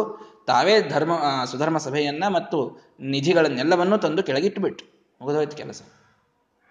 ಇನ್ನೊಂದು ವಿಚಿತ್ರ ಭಾಗವತ ಹೇಳ್ತದೆ, ಸುಧರ್ಮ ಸಭೆ ಹನ್ನೆರಡು ಯೋಜನಕ್ಕಿಂತ ದೊಡ್ಡದಿತ್ತಂತದು. ಅಂದ್ರೆ ದ್ವಾರಕಾಪಟ್ಟಣಕ್ಕಿಂತಲೂ ದೊಡ್ಡದಿತ್ತದು. ಕೃಷ್ಣ ಪರಮಾತ್ಮನ ವಿಚಿತ್ರವಾದಂತಹ ಅನಂತವಾದ ಶಕ್ತಿ, ಸಾಮರ್ಥ್ಯ ಎಂಥದ್ದು ಅಂತಂದ್ರೆ, ದ್ವಾರಕಾಪಟ್ಟಣ ನೋಡ್ಲಿಕ್ಕೆ ಹನ್ನೆರಡೇ ಯೋಜನೆ ಇದ್ದರೂ ಅದರೊಳಗೆ ಅನಂತ ವಸ್ತುಗಳು ಹಿಡಿಯುವಂತೆ ಭಗವಂತ ಪರಿಕಲ್ಪಿಸಿದ್ನಂತೆ. ಮಥುರಾಪಟ್ಟಣ ದೊಡ್ಡದಿತ್ತು. ಹೀಗಾಗಿ ಅಲ್ಲಿ ಅಷ್ಟು ಜನ ಹಿಡಿಸೋದಿಲ್ಲ. ಮತ್ತೆ ಅವರಿಗೆಲ್ಲ ಮನೆ ಮಧುರಾಪಟ್ಟಣಕ್ಕಿಂತ ದೊಡ್ಡ ದೊಡ್ಡ ಮನೆಯಾಗಿತ್ತು ಇಲ್ಲಿ. ಅಲ್ರಿ ಹನ್ನೆರಡು ಯೋಜನೆ ಅಂತಿರಲ್ಲ, ಅದೇ ವಿಚಿತ್ರ. ಪುರ ಏವ ಪೂರಿತಮ, ಪೂರ ಯತ್ ಪುನಃ. ಮೊದಲೇ ತುಂಬಿದ್ದನ್ನ ಮತ್ತೆ ಮತ್ತೆ ಹಾಕ್ತಾ ಹೋಗೋದು. ಇದು ಕೇವಲ ದೇವರಿಗಷ್ಟೇ ಸಾಧ್ಯ. ಉಳಿದವರಿಗೆ ಹೆಂಗ್ ಸಾಧ್ಯ ರೀ? ಇಲ್ಲೊಬ್ರು ಕೂತಾರೆ ಅಂತಂದ್ರೆ ಅದೇ ಜಾಗಕ್ಕೆ ಇನ್ನೊಬ್ರು ಕೂಡ್ಲಿಕ್ಕೆ ಬರುವುದಿಲ್ಲ ಟೆಂಜಿಬಲ್ ಆದಂತ ಒಂದು ವಸ್ತು ಇದೆ ಅಂದ್ರೆ ಅಲ್ಲಿ ಇನ್ನೊಂದನ್ನು ಇಡ್ಲಿಕ್ಕೆ ಬರುವುದಿಲ್ಲ ಒಂದು ದ್ರವ್ಯ ಇದೆ ಅಂದ್ರೆ ಆ ಸ್ಥಳದಲ್ಲಿ ಅದೊಂದೇ ದ್ರವ್ಯ ಇರ್ತದೆ. ಇನ್ನೊಂದು ದ್ರವ್ಯ ಇರ್ಲಿಕ್ಕೆ ಬರುವುದಿಲ್ಲ ಇಲ್ಲಿ ಹಾಗಲ್ಲ. ಇಲ್ಲಿ ಹನ್ನೆರಡು ಯೋಜನದ ನೆಲದಲ್ಲಿ ಅದಕ್ಕೂ ಹೆಚ್ಚಿನ ಸಭೆ ಕುಳಿತಿದೆ. ಇದು ಕೃಷ್ಣನ ಅದ್ಭುತವಾದಂತಹ ಶಕ್ತಿ. ಮುಂದೆ ಅಲ್ಲಿ ಆ ಪ್ರಾಜ್ಯೋತಿಷಪುರಕ್ಕೆ ಹೋದಾಗ ನರಕಾಸುರನ ಸಂಹಾರವಾದಾಗ ನರಕಾಸುರನಿಂದ ಎಂತೆಂತೋ ದೊಡ್ಡ ದೊಡ್ಡ ದೊಡ್ಡ ದೊಡ್ಡ ಎಲ್ಲ ನದಿಗಳನ್ನು ತಗೊಂಡು ಬರ್ತಾನೆ ಭಗವಂತ. ಅದನ್ನ ಇಡ್ಲಿಕ್ಕೆ ಜಾಗನೇ ಇರಲಿಲ್ಲ ಅಂತ. ಅಲ್ಲಿ ಕೇಳಿದ್ರೆ ಜನ, ಅಲ್ಲ, ಇದನ್ನ ಇಡ್ತಿಯಲ್ಲಿ ದ್ವಾರಕಾದೊಳಗೆ? ನೀವು ಒಯ್ದಿಡ್ರಿ ಅಂತಂದ. ಎಲ್ಲಿ ಒಯ್ದಿಡೋದು?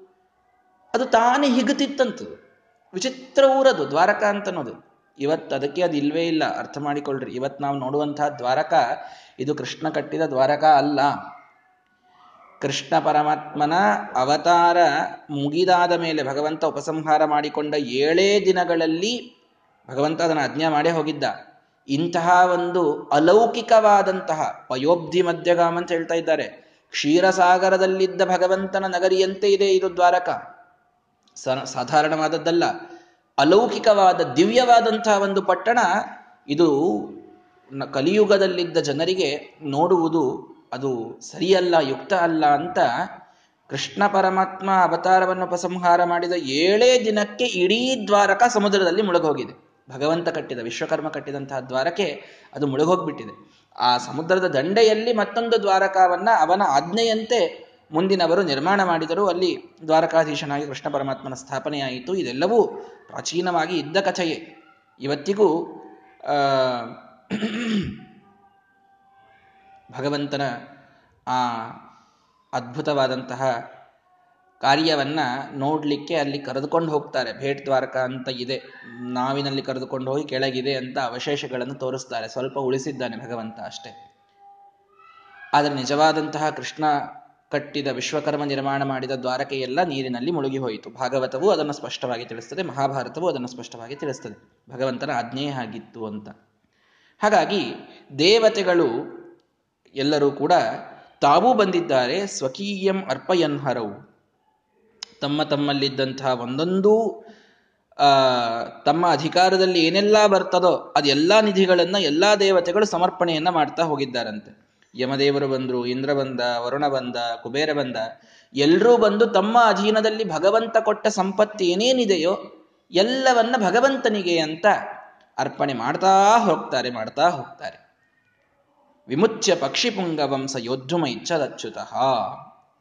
ಆಗ ಭಗವಂತ, ನಡಿ ಕರುಡ ಇನ್ನು ಹೋಗಿ ಯುದ್ಧವನ್ನ ಮಾಡೋಣ. ಅಲ್ಲ, ನಗರದ ನಿರ್ಮಾಣವಾಯಿತು ಭಗವಂತ, ಜನರೆಲ್ಲ ಮಥುರೆಯಲ್ಲೇ ಇದ್ದಾರಲ್ಲ. ಹೌದಾ? ಸಮಸ್ತ ಮಾಧುರಾನ್ ಪ್ರಭು ಕುಶಸ್ಥಲಿ ಸ್ಥಿತ ಕ್ಷಣಾತ್ ವಿಧಾಯ ಬಾಹುಯೋಧಕ ಸ ಯಾವನಂ ಸಮಭ್ಯಯಾತ್. ಕಣ್ಣು ಮುಚ್ಚಿ ತೆಗೆಯೋದರೊಳಗೆ ಮಥುರೆಯಲ್ಲಿದ್ದ ಎಲ್ಲ ಜನರನ್ನ ದ್ವಾರಕಾಕ್ಕೆ ಭಗವಂತ, ನಾವು ಮೊದಲಿಂದ ಹುಟ್ಟಿದಾಗಿಂದ ಇಲ್ಲೇ ಇದ್ದೇವೆ ಅನ್ನುವಂತಹ ವಿಚಾರವನ್ನ ಅವರ ತಲೆಯಲ್ಲಿ ಹಾಕಿ ಸಮುದ್ರದ ಮಧ್ಯದಲ್ಲಿ ಇದ್ದಂತಹ ಹೊಸದಾದ ನಗರಿಗೆ ಅವರೆಲ್ಲರನ್ನ ಶಿಫ್ಟ್ ಮಾಡಿಬಿಟ್ಟ. ಎಲ್ಲರೂ ಶಿಫ್ಟ್ ಆದ್ರು. ನೀರ್, ನೀರಿನಲ್ಲಿ ಆವೃತವಾಗ್ತದೆ ಅಂತ ಯಾವುದೋ ಒಂದು ಹಳ್ಳಿಗೆ, ಪಟ್ಟಣಕ್ಕೆ ಹೇಳಿದಾಗ ನವನಗರ ಅಂತ ನಿರ್ಮಾಣ ಮಾಡ್ತಾರೆ ನೋಡ್ರಿ. ಅದರದ್ದು ಬಹುಶಃ ಕಾನ್ಸೆಪ್ಟ್ ಕೃಷ್ಣನಿಂದ ಪ್ರಾರಂಭ ಆಗಿತ್ತು ಅಂತ ತಿಳ್ಕೊಳ್ಳೋಣ. ಆದರೆ ಅಲ್ಲಿ ನೀರಿನಿಂದ ಇದು ಆವೃತ ಆಗ್ತದೆ ಅನ್ನೋದಕ್ಕೆ ಹೊಸ ಒಂದು ಊರು ಕಟ್ಟೋದು. ಇಲ್ಲಿ ಏನಿಲ್ಲೇ ಇಲ್ಲ ನೀರಿಂದ ಆವೃತವಾದ ಊರನ್ನೇ ಕಟ್ಟೋದು. ಇದನ್ನು ಕೃಷ್ಣ ಅಷ್ಟೇ ಮಾಡ್ಲಿಕ್ಕೆ ಬರ್ತದೆ. ಇಂಥ ನವನಗರ ಇನ್ನೊಬ್ಬರು ಮಾಡ್ಲಿಕ್ಕೆ ಬರೋದಿಲ್ಲ ಅದನ್ನು ಅರ್ಥ ಮಾಡ್ಕೊಳ್ಳಬೇಕು. ಅಂತೂ ಭಗವಂತನ ಅದ್ಭುತವಾದಂತಹ ಸಾಮರ್ಥ್ಯದಿಂದ ಮಥುರೆಯಲ್ಲಿದ್ದ ಎಲ್ಲ ಜನ ಒಂದು ಕ್ಷಣದಲ್ಲಿ ದ್ವಾರಕಕ್ಕೆ ಅವರೆಲ್ಲರೂ ಬಂದಿದ್ದಾರೆ. ರಾತ್ರಿ ಮಲಗಿದಾಗಲೇ ಗೊತ್ತೇ ಆಗದಂತೆ ದುರ್ಗಾದೇವಿಯ ವಿಚಿತ್ರವಾದಂತಹ ಮಾಯೆಯಿಂದ ಎಲ್ಲರೂ ಮೋಹಿತರಾಗಿ ಅವರು ನಿದ್ರೆಗೆ ಜಾರಿದಾಗ ಎಲ್ಲರನ್ನ ಭಗವಂತ ಈ ಕಡೆಗೆ ತಂದಿಟ್ಟಿದ್ದಾನೆ. ತಾನೊಬ್ಬನೇ ಆ ಮಥುರಾ ಪಟ್ಟಣವನ್ನು ಬಿಟ್ಟು ಹೊರಗೆ ಕಾಲೆಯವನ ಜೊತೆಗೆ ಯುದ್ಧವಾಡಬೇಕು ಅಂತ ಬಾಹುಯುದ್ಧವನ್ನಾಡಬೇಕು ಅಂತ ಭಗವಂತ ಹೊರಟಿದ್ದಾನೆ. ಇಂಥ ಅದ್ಭುತವಾದಂತಹ ಕಾರ್ಯ ಭಗವಂತನಿಂದ ನಡೆಯಿತು. ಅದ್ಭುತವಾದ ಸಂದೇಶವನ್ನ ನಾವು ಇದರಿಂದ ತಿಳಿಯಬೇಕಾಗಿದೆ. ಮಥುರೆಯನ್ನೇ ಮಧುರಾ ಅಂತ ಹೆಸರು. ಮಧುರಾವನ್ನೇ ನಂಬಿಕೊಂಡು ಕೂತ ಜನರಿಗೆ ಭಗವಂತ ಹೊಸದಾದ ದ್ವಾರಕಾವನ್ನ ತೋರಿಸಿದ. ಸುತ್ತಲಿದ್ದ ಎಲ್ಲ ನೀರನ್ನ ಅಮೃತೋಪಮವಾಗಿ ಮಾಡಿದ. ಉಪ್ಪಿನ ನೀರೆಲ್ಲವನ್ನ ಅಮೃತದಂತೆ ಮಾಡಿದ ಭಗವಂತ. ಎಲ್ಲರೂ ಅಲ್ಲಿ ಹೋದರು. ವಾಯುದೇವರು ಸುಧರ್ಮನಾಮಕ ಸಭೆಯನ್ನ ತಂದುಕೊಟ್ರು. ದೇವತೆಗಳು ನಿಧಿಯನ್ನ ಸಮರ್ಪಿಸಿದರು. ನಮ್ಮ ಪ್ರವೃತ್ತಿ ಇದು ಮಧುರಾದ ಕಡೆಗೆ ಯಾವಾಗಲೂ ಇರ್ತದೆ ಜೀವನದಲ್ಲಿ. ಮಧುರ ಅಂದರೆ ಸಿಹಿ. ಸಿಹಿ ಅಂದರೆ ಯಾವಾಗಲೂ ಲೌಕಿಕ ಸುಖ. ಸಿಹಿ ಹತ್ತೋದು ಅದೇ ನಮಗೆ. ಅದನ್ನು ಬಿಟ್ಟರೆ ಇನ್ಯಾವುದೂ ಕೂಡ ಅಲ್ಲ. ಪ್ರತೀಕವಾಗಿ ಹೇಳ್ತಾ ಇದ್ದೇನಷ್ಟೆ. ಅಕ್ಷರಶಃ ಅಲ್ಲ. ಮಧುರ, ಇದು ಸಿಹಿಯನ್ನೇ, ಲೌಕಿಕ ಸುಖವನ್ನೇ ನಂಬಿದಂತಹ ನಮ್ಮ ಪ್ರವೃತ್ತಿ. ಇದರಲ್ಲಿಯೇ ನಾವು ಮುಳುಗಿ ಕುಳಿತರೆ ನಮಗೆ ಮೋಕ್ಷ ಇದು ಎಂದಿಗೂ ಸಾಧ್ಯ ಇಲ್ಲ. ನಾವು ಕಷ್ಟಪಡಬೇಕಾಗ್ತದೆ. ನಾವು ಉಪವಾಸಗಳನ್ನು ಮಾಡಬೇಕಾಗ್ತದೆ, ವ್ರತಗಳನ್ನು ಮಾಡಬೇಕಾಗ್ತದೆ ಯತಯ ಸಂಶಿತ ವ್ರತಗಳನ್ನು ಯಾವಾಗಲೂ ಪಾಲಿಸಬೇಕಾಗ್ತದೆ. ಅದರಲ್ಲಿ ಕಷ್ಟ ಇದೆ.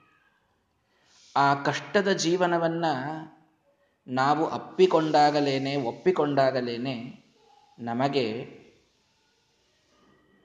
ಇಡಿಯಾದ, ಮೋಕ್ಷದ, ದ್ವಾರವೆನಿಸಿದ ವೈಕುಂಠದ ಆ ಒಂದು ದ್ವಾರಕ, ನಮ್ಮ ಬುದ್ಧಿ ದ್ವಾರಕ ಆಗಬೇಕು. ಅರ್ಥಾತ್ ವೈಕುಂಠದ ದ್ವಾರವನ್ನ ಕಾಮಿಸುವಂಥದ್ದು, ಕಾಂಕ್ಷಿಸುವಂಥದ್ದಾಗಬೇಕು. ಅದಕ್ಕೆ ದ್ವಾರಕ ಅಂತ ಕರೀತಾರೆ. ಕೇವಲ ಲೌಕಿಕ ಸುಖವನ್ನ ಅಪೇಕ್ಷಿಸಿ ಮುಳುಗಿ ಮಧುರೆಯಲ್ಲಿದ್ದ ಬುದ್ಧಿ ದ್ವಾರಕ ಆದಾಗ, ವೈಕುಂಠದ ದ್ವಾರವನ್ನ ಕಾಮಿಸಿದಾಗ ನಾವು ಕೃಷ್ಣ ಪರಮಾತ್ಮನಿಂದ ಈ ಮಥುರೆಯಿಂದ ಆ ದ್ವಾರಕೆಗೆ ಶಿಫ್ಟ್ ಆದಂತೆ. ಅದಾಗಬೇಕು ಅಂತಂತಂದರೆ ಅಲ್ಲಿ ಸ್ವಲ್ಪ ಕಷ್ಟಕ್ಕೆ ನೀವು ಹೂ ಅನ್ಬೇಕಾಗ್ತದೆ. ಸುತ್ತೆಲ್ಲ ಏನಿತ್ತು? ಬರೀ ಉಪ್ಪಿನ ನೀರು. ಸಮುದ್ರದ ಮಧ್ಯದಲ್ಲಿ ಯಾರೂ ಇಲ್ಲದಲ್ಲಿ ಹೋಗಬೇಕಾಗ್ತದೆ. ಅಂದರೆ ಏಕಾಂತವನ್ನು ಬಯಸಿದಂಥವ ಅವನು ಭಗವಂತನ ಆ ವೈಕುಂಠದ ದ್ವಾರವನ್ನು ತಟ್ಟಲಿಕ್ಕಾಗ್ತದೆ. ಆತ್ಮೋದ್ಧಾರ ಕಡೆ, ಆತ್ಮೋದ್ಧಾರದ ಕಡೆಗೆ ಲಕ್ಷ್ಯ ಇದ್ದ ವ್ಯಕ್ತಿ ಭಗವಂತನ ದ್ವಾರವನ್ನು ತಾನು ತಟ್ಟಲಿಕ್ಕೆ ಸಾಧ್ಯ. ಒಂದೊಂದು ಬಹಳ ಸಂದೇಶಾತ್ಮಕವಾದದ್ದು, ಬಹಳ ಡೆಪ್ತಿನಲ್ಲಿ ಇದ್ದಂತಹ ಮಾತಿದು. ಆದಷ್ಟು ಅರ್ಥ ಮಾಡಿಕೊಳ್ಳುವ ಪ್ರಯತ್ನವನ್ನು ಮಾಡೋಣ ಅಷ್ಟೇ. ಸದಾ ಲೌಕಿಕ ಸುಖದಲ್ಲಿ ಮುಳುಗಿದವರು ವೈಕುಂಠದ ದ್ವಾರವನ್ನು ನಾವು ಕಾಂಕ್ಷಿಸಿದಾಗ ಭಗವಂತ ನಮ್ಮನ್ನು ಇಲ್ಲಿಯಿಂದ ಒಯ್ದು ಅಲ್ಲಿಗೆ ಹಾಕ್ತಾನೆ. ಆದರೆ ಅದು ಏಕಾಂತವಾದ ಪ್ರಾಂತ ಇರುತ್ತದೆ. ಅಲ್ಲಿ ಯಾರು ನಮಗಿರುವುದಿಲ್ಲ. ಸುತ್ತಲೆಲ್ಲ ಸಮುದ್ರವೇ ಸಮುದ್ರ ಕಾಣ್ತಾ ಇರ್ತದೆ. ಸಂಸಾರವೆಲ್ಲ ಘೋರ ಅನಿಸ್ತಾ ಇರ್ತದೆ. ಉಪ್ಪಿನ ನೀರಿನ ಮಧ್ಯದಲ್ಲಿ ಇರ್ತೇವೆ ನಾವು. ಇಂತಹ ಸಂದರ್ಭದಲ್ಲೂ ಕೂಡ ಕೃಷ್ಣನನ್ನ ನಂಬಿದ್ದರಲ್ಲ ಎಲ್ಲರೂ ಕೂಡ ಯಾದವರು. ಅದಕ್ಕೇನಾಯಿತು? ಭಗವಂತ ಉಪ್ಪಿನ ಸಮುದ್ರ ಎಲ್ಲವನ್ನ ಅಮೃತದಂತೆ ಮಾಡಿದ. ಕಷ್ಟಗಳು ಬರ್ತವೆ, ಆದರೆ ಅದು ಅಮೃತದಂತೆ ನಮಗೆ ಮಾರ್ಪಾಟಾಗ್ತದೆ. ಅಂದ್ರೆ ಏನ್ರಿ? ಕಷ್ಟ ಬರ್ತದೆ, ಅಮೃತ ಅನಿಸ್ತದ ಅಂತಂದ್ರೆ ಹಂಗೆ ಹಂಗ? ಹೌದು. ಏಕಾದಶಿ ಮಾಡೋರಿಗೆ ಹೋಗಿ ಕೇಳ್ರಿ. ಏಕಾದಶಿ ಮಾಡುವಾಗ ಕಷ್ಟ ಬಹಳ ಅನಿಸಿರ್ತದೆ. ದ್ವಾದಶಿ ಪಾರಣ, ಪಾರಣೆ ಮಾಡುವಾಗ ಏನು ನೀರು ಕುಡಿತಾರಲ್ಲ, ಆನಂದ ಆಗ್ತದೆ. ಇಡೀ ವ್ರತ ಮುಗಿಸಿದ್ವಿ ಅಂತನೋ ಆನಂದ ಏನು ಕೋಟಿ ರೂಪಾಯಿ ಕೊಟ್ಟರು ಬರುವುದಿಲ್ಲ. ಚಾತುರ್ಮಾಸ ವ್ರತ, ಅದ್ರಾಗ ಒಂದು ಅಧಿಕ ಮಾಸ ಬಂದು ಒಂದು ಐದು ತಿಂಗಳಾತು ಅಂತಂತಂದ್ರೆ ಬೈತಾ ಬೈತಾ ಮುಗಿಸೋರಿಗೆ, ಮುಗಿದ ಮೇಲೆ ಅತ್ಯಂತ ಆನಂದ ಪಡೋರಿಗೆ ವ್ಯತ್ಯಾಸ. ಬೈತಾ ಬೈತಾ ಮುಗಿಸಿದವರೆಲ್ಲ ಮಥುರಾವಾಸಿಗಳು, ಮುಗಿದ ಮೇಲೆ ಬಹಳ ಆನಂದ ಪಟ್ಟವರೆಲ್ಲ ದ್ವಾರಕಾವಾಸಿಗಳು ಅಷ್ಟೆ. ಆನಂದವಾಗ್ತದ್ರಿ ಕಷ್ಟ ಇದೆ. ಒಬ್ಬ ಹಿಂದಿಯಲ್ಲಿ ಒಂದು ಸಾಕೇತ್ ಒಂದು ಗ್ರಂಥ, ಅದರ ಕವಿ ಹೇಳ್ತಾನೆ, ವಿಫಲ ಜೀವನ ವ್ಯರ್ಥ ಬಹಾ ಬಹ, ಸುಖದ ದೋಪದ ಬೀನಹಿ ಹುವೇಹ ಕಠಿಣ ಹೇ ಕವಿತೆ ತವ ಭೂಮಿ ಪರ್ಯಹ ಶ್ರಮಭಿ ಸುಖಸಾರಹ ಅಂತ ನಮ್ಮ ಆಚಾರ್ಯ ಬಹಳ ಸಲ ಇದನ್ನು ಹೇಳ್ತಾ ಇರ್ತಾನೆ ಪರ್ಯಹ ಶ್ರಮಭಿ ಸುಖಸಾರಹ ಅಂತ. ಇಲ್ಲಿ ಶ್ರಮ ಇದೆ ಆದರೆ ಶ್ರಮದೊಳಗೂ ಸುಖ ಇದೆ ಅಂತ. ಈ ಭೂಮಿ, ಈ ಸಂಸಾರ, ಈ ಧರ್ಮ, ಈ ಒಂದು ಹಾದಿ ನಾವು ಏನು ನಡೀತಾ ಇದ್ದೇವೆ, ಅದು ಕ್ಷುರಸ್ಯ ಧಾರ ನಿಶಿತಾ ದುರತ್ಯಯ. ದುರ್ಗಂ ಮಾರ್ಗಂ. ಅದು ಸರಳವಾದ ಮಾರ್ಗ ಇಲ್ಲ. ಅದು, ಆ, ಕತ್ತೆಯ ಮೊಣಚಿನ ಮೇಲೆ ನಡೆದಂತೆ ಭಾರೀ ತೀಕ್ಷ್ಣವಾದ ಮಾರ್ಗವೇ ಇದೆ. ಆದರೆ, ಆ ಕಷ್ಟವೂ ಕೂಡ ಸುಖವನ್ನ ಕೊಡುವಂಥದ್ದಿದೆ. ಕಷ್ಟ ಅಂತಂದ್ರೆ ಏನೋ ಒಂದು ಮಡಿಯನ್ನ ಸಾಧಿಸಬೇಕಾದ್ರೆ ಒಂದೇನೋ ಕಷ್ಟಪಡ್ತೀವಿ. ನೀರು ಹಾಕೋಬೇಕು ಅಂತೀವಿ, ಎಲ್ಲ ಪಂಜ ತೊಯ್ಸ್ಕೋಬೇಕು ಅಂತೀವಿ, ಸೀರೆ ಒಣಾಕಬೇಕು ಅಂತೀವಿ, ಬಲಿ ಮುಂದೆ ಕೂಡಬೇಕು ಅಂತೀವಿ, ಅಡಿಗೆ ಮಾಡ್ತೀವಿ. ಎಲ್, ಭಗವಂತನಿಗೆ ಕಷ್ಟಪಟ್ಟು ನೈವೇದ್ಯ ಮಾಡಿ ಉಣ್ಣುವಾಗ ಏನು? ಪೂರ್ಣ ಮಡಿಯಿಂದ ಅದು ಪೂರ್ಣವಾಗಿ ಪ್ರಸಾದವನ್ನು ಸ್ವೀಕರಿಸಿದಾಗ ಮನಸ್ಸಿಗಾಗುವ ಆನಂದ ಏನದಲ್ಲ? ಅದೆಲ್ಲ ಕಷ್ಟವನ್ನು ಮರೆಸಿಬಿಡುತ್ತದೆ. ಭಗವಂತ ಮಾಡೋದು ಇದನ್ನೇ ಅರ್ಥ ಮಾಡ್ಕೊಳ್ರಿ. ಅವ್ರು, ಅವನು ನಮ್ಮನ್ನು ಯಾವಾಗಲೂ ಸುಖದಲ್ಲೇ ಇಡಬೇಕು ಅನ್ನುವಂತಹ ಅಪೇಕ್ಷೆಯನ್ನು ಯಾರೂ ಮಾಡಲೇಬೇಡ್ರಿ. ಅವ ಏನ್ ಮಾಡ್ತಾನೆ ಅಂದ್ರೆ ಉಪ್ಪಿನ ಸಮುದ್ರವನ್ನ ಅಮೃತ ಮಾಡ್ತಾನೆ ಅಷ್ಟೇ. ಅಂದ್ರೆ ನೀವು ಉಪ್ಪನ್ನು ಮೊದಲು ಒಪ್ಪಿಕೊಳ್ಬೇಕು ನೀವು ಕಷ್ಟವನ್ನು ಒಪ್ಪಿಕೊಂಡಾಗ ಅದರಲ್ಲಿ ಅಮೃತ ಹೇಗೆ ಸಿಗಬೇಕು ಅನ್ನೋದನ್ನು ಭಗವಂತ ವ್ಯವಸ್ಥೆ ಮಾಡ್ತಾನೆ. ನೀವು ಕಷ್ಟನೇ ಒಪ್ಪಿಕೊಳ್ಳದೇನೆ ನನಗೆ ಡೈರೆಕ್ಟ್ ಅಮೃತನೇ ಸಿಗಬೇಕು ಅನ್ನೋದು ಭಗವಂತನಿಗೆ ಅದು ಅದು ಹಿಡಿಸೋದಿಲ್ಲ ಅವನಿಗೆ, ಅದು ಸೇರೋದಿಲ್ಲ ಅವನಿಗೆ. ನೀವು ಕಷ್ಟವನ್ನು ಪಡಲಿಕ್ಕೆ ತಯಾರಾದಾಗ ಆ ಕಷ್ಟದಲ್ಲಿ ಹೇಗೆ ನೀವು ಸುಖದಿಂದ ಇರಲಿಕ್ಕೆ ಆಗ್ತದೆ ಅನ್ನುವುದನ್ನು ಭಗವಂತ ಪರಿಕಲ್ಪಿಸಿ ಕೊಡ್ತಾನೆ ಇದು ಇಡಿಯಾದ ಉಪ್ಪಿನ ಸಮುದ್ರವನ್ನು ಭಗವಂತ ಅಮೃತ ಮಾಡಿದಂತಹ ಒಂದು ನಿದರ್ಶನ. ಇದಾಗಬೇಕು ಅಂತಂದ್ರೆ ಇದ ಇದು ಹೋಗ್ಲಿ, ಇದಾಯಿತು ಇದಾಯಿತು. ಸರಿ, ಮನಸ್ಸಿನಲ್ಲಿ ನಾವು ದೃಢವಾಗಿ ನಿರ್ಧಾರ ಮಾಡಿದ್ವಿ. ನಾವಿನ್ನು ದ್ವಾರಕಾ ಆಗೋಣ. ನಮ್ಮ ಬುದ್ಧಿ ದ್ವಾರಕಾ ಆಗಲಿ. ಅಂದ್ರೆ ವೈಕುಂಠದ ದ್ವಾರವನ್ನು ಕಾಮಿಸ್ಲಿ. ಕಷ್ಟಗಳನ್ನು ಒಪ್ಕೊಳ್ತೇವೆ ನಾವು. ಕಷ್ಟ ಬರಲಿ, ಬಂದದ್ದೆಲ್ಲ ಬರಲಿ, ಗೋವಿಂದನ ದಯೆ ಇರಲಿ. ಬಂದ ಎಲ್ಲ ಉಪ್ಪಿನ ಸಮುದ್ರವೂ ಗೋವಿಂದನ ದಯೆಯಿಂದ ಅಮೃತದಂತಾಗಲಿ. ಆಗೋದು ಹೇಗೆ? ಒಳಗೆ ಸುಧರ್ಮ ಎನ್ನುವ ಸಭಾ ಬೇಕು. ಆವಾಗ ಆಗ್ತದೆ.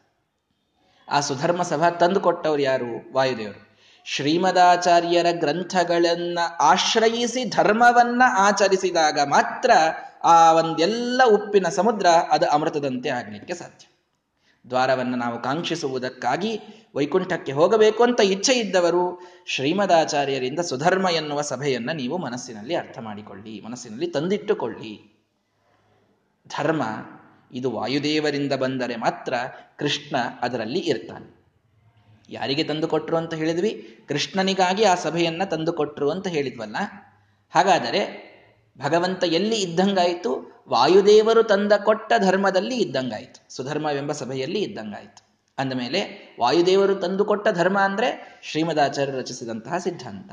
ಶ್ರೀಮದಾಚಾರ್ಯ ರಚಿಸಿದ ಗ್ರಂಥಗಳಲ್ಲಿ ಹೇಳಿದ ಧರ್ಮವನ್ನ ನಾವು ಪಾಲಿಸುವುದಾದರೆ ಆ ಧರ್ಮದಲ್ಲಿ ಕೃಷ್ಣ ಅವಶ್ಯವಾಗಿದ್ದಾನೆ, ನಮಗೆ ಸಿಗ್ತಾನೆ ಈ ಒಂದು ಮಾರ್ಗವನ್ನ ಬಿಟ್ಟು ಇನ್ಯಾವ ಮಾರ್ಗಕ್ಕೆ ಹೋದರೂ ನಾಣ್ಯ ವಿದ್ಯತೆ ಅಯನಾಯ. ಶ್ರೀಮದಾಚಾರ್ಯರ ಗ್ರಂಥಗಳನ್ನ ಬಿಟ್ಟರೆ ಇನ್ಯಾವ ದಾರಿಯೂ ನಮಗೆ ಆ ದ್ವಾರವನ್ನು ತೋರಿಸುವಂಥದ್ದಲ್ಲ ಅನ್ನುವುದು ಉಪನಿಷತ್ತು ಹೇಳುವಂತಹ ಮಾತು. ಹಾಗಾಗಿ ದ್ವೈತ ಸಿದ್ಧಾಂತವೇ ಸಿದ್ಧಾಂತ, ಮಧ್ವ ಸಿದ್ಧಾಂತವೇ ಸಿದ್ಧಾಂತೆ, ಸಿದ್ಧಸ್ಥ ಸಿದ್ಧಾಂತ ಮಧ್ವಸ್ಯಾಗಮಯವಹಿ. ಇದನ್ನು ನಾವು ನಂಬಿಯೇನೆ, ಇದರಲ್ಲಿದ್ದ ಧರ್ಮವನ್ನು ಪಾಲಿಸಿದಾಗಲೇನೆ ಕೃಷ್ಣ ನಮಗೆ ಸಿಗಲಿಕ್ಕೆ ಸಾಧ್ಯ. ಅಲ್ಲಿ ನಾವಿರಲಿ, ಇರಬೇಕಾಗ್ತದೆ. ದ್ವಾರವನ್ನ ಕಾಂಕ್ಷಿಸಬೇಕಾಗ್ತದೆ, ಅದಕ್ಕಾಗಿ ಧರ್ಮವನ್ನು ಮಾಡಬೇಕಾಗ್ತದೆ. ಆಗ ದೇವತೆಗಳೆಲ್ಲರೂ ಬಂದು ತಮ್ಮ ತಮ್ಮ ನಿಧಿಯನ್ನು ಸಮರ್ಪಿಸಿದಂತೆ ದೇವತೆಗಳು ನಮಗೆಲ್ಲರಿಗೂ ಅನುಗ್ರಹ ಮಾಡಿ ಮಾಡಿ ಬೇರೆ ರೀತಿಯಲ್ಲಿ ನಮಗೆ ವರುಣದೇವರು ಒಂದು ರೀತಿ ಅನುಗ್ರಹ ಮಾಡ್ತಾರೆ ಅಗ್ನಿ ಒಂದು ರೀತಿ ಅನುಗ್ರಹ ಮಾಡ್ತಾನೆ.